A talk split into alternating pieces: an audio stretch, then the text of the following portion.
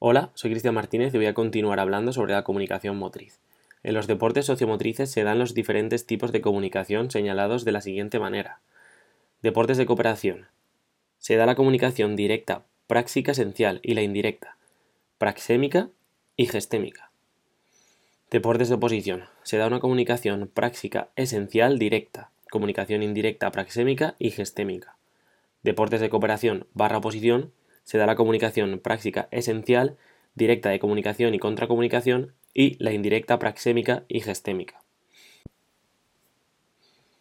Dentro del judo, que es un deporte de oposición, es asumido por algunos autores como Parlevas, 1981, al referirse a la comunicación práctica y cuando se hace referencia a los deportes sociomotrices, que también se puede asumir la comunicación y contracomunicación o antagónica como una de las formas de comunicación directa.